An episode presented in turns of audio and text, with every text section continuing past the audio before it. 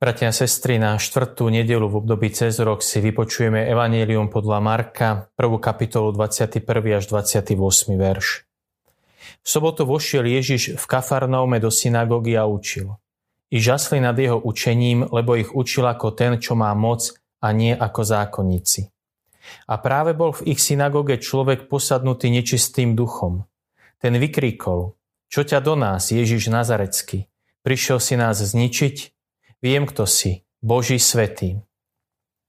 Ježiš mu prísne rozkázal, mlč a výjdi z neho.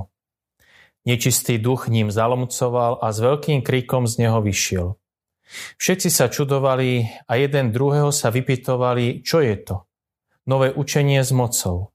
Aj nečistým duchom rozkazuje a poslúchajú ho. Achír o ňom sa hneď rozniesol všade po celej galilejskej krajine. My sme v predchádzajúce dve nedele počúvali evanílium, ktoré nám hovorilo o tom, ako si pán Ježiš povolal do služby prvých učeníkov. Pred dvoma týždňami to bol evangelista Ján, ktorý nám podal tieto udalosti povolania prvých apoštolov. Pred týždňom sme počúvali Markovo evanílium.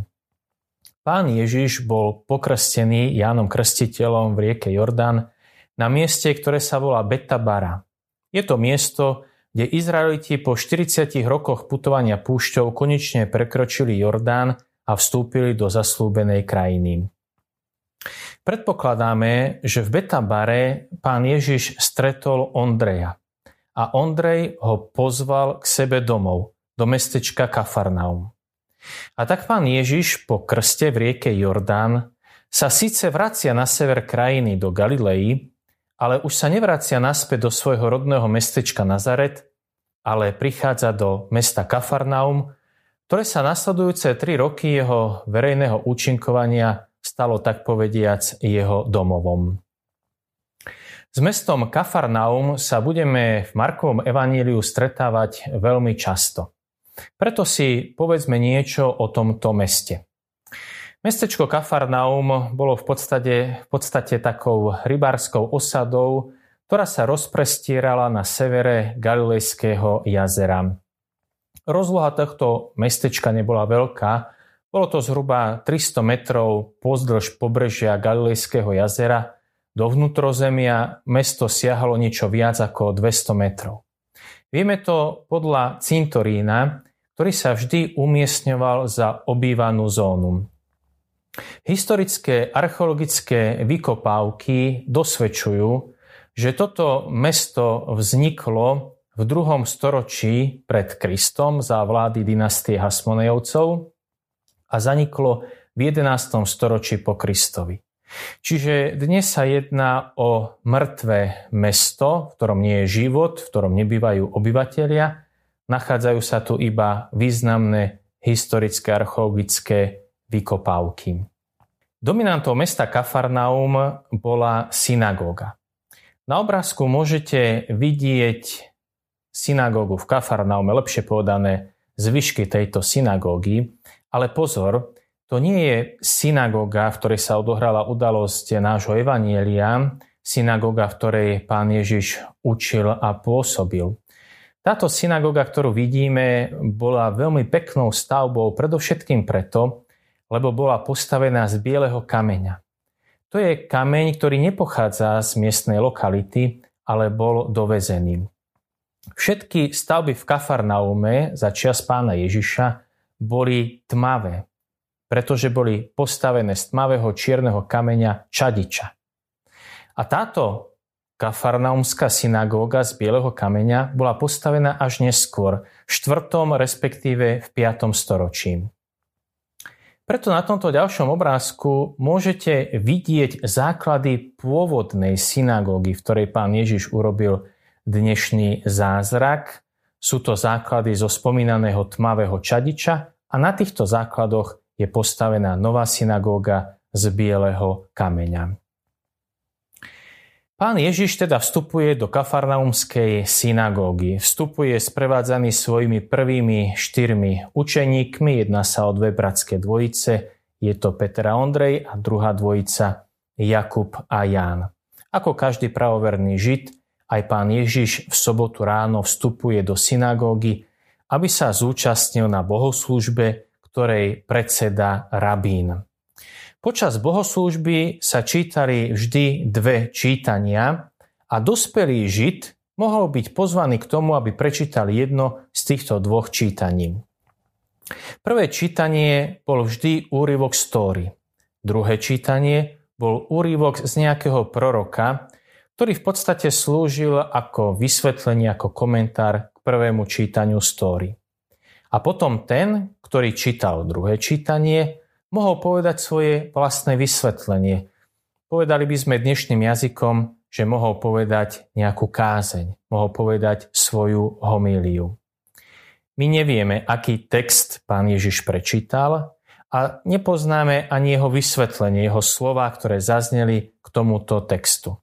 Ale niečo vieme.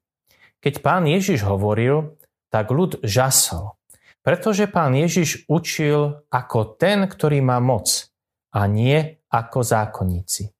V čom bol teda rozdiel? Ak zákonníci vysvetľovali text z proroka, väčšinou nerobili nič iné, iba citovali nejakého významného rabína, ktorý už vysvetlenie tohto textu ponúkol.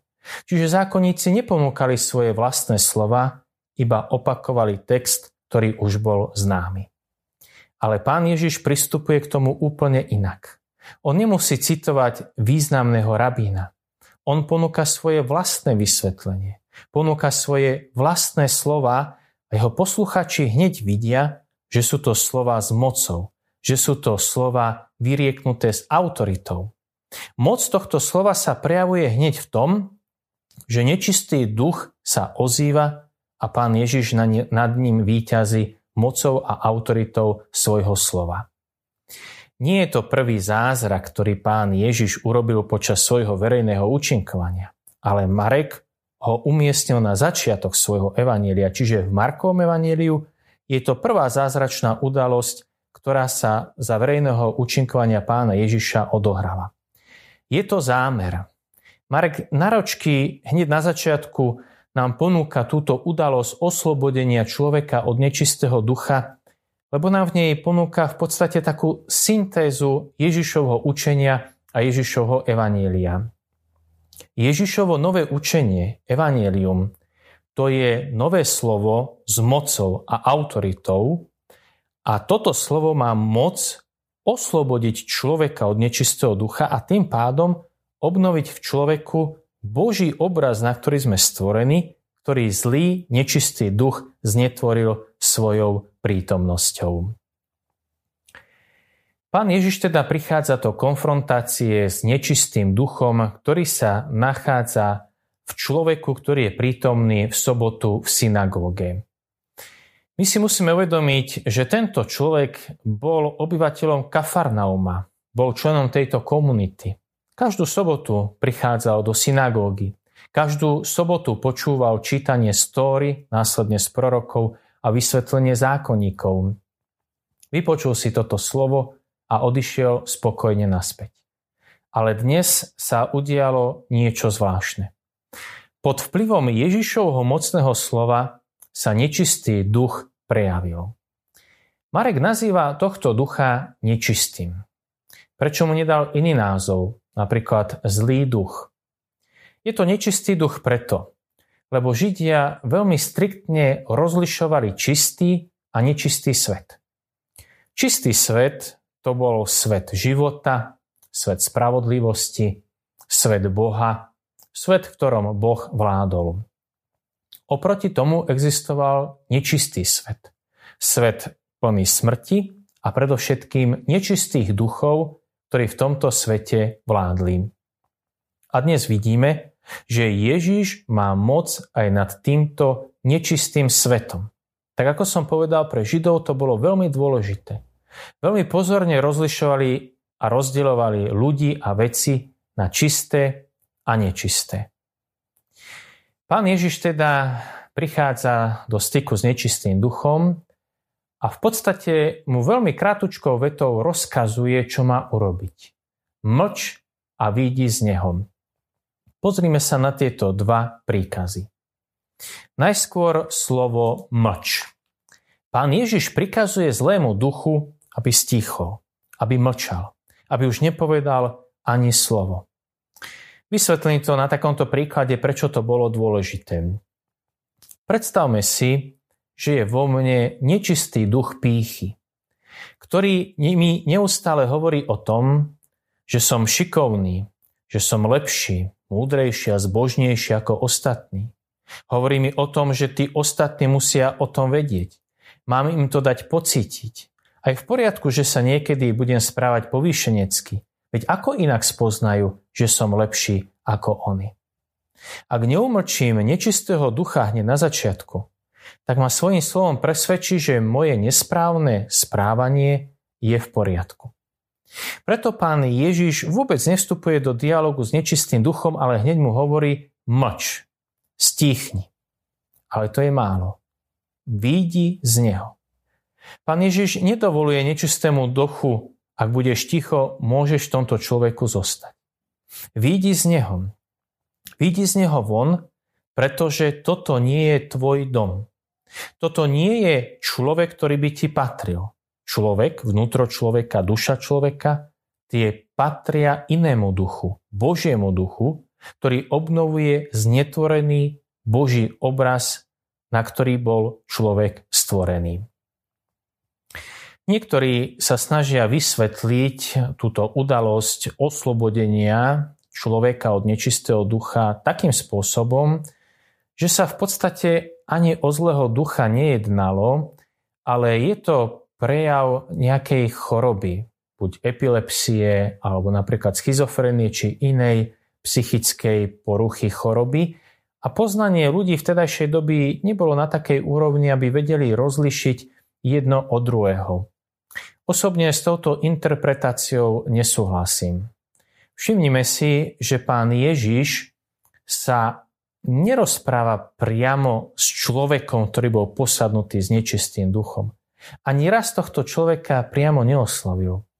Ježiš sa priamo rozpráva s nečistým duchom. Tomuto duchu prikazuje mlč a výjdi z neho.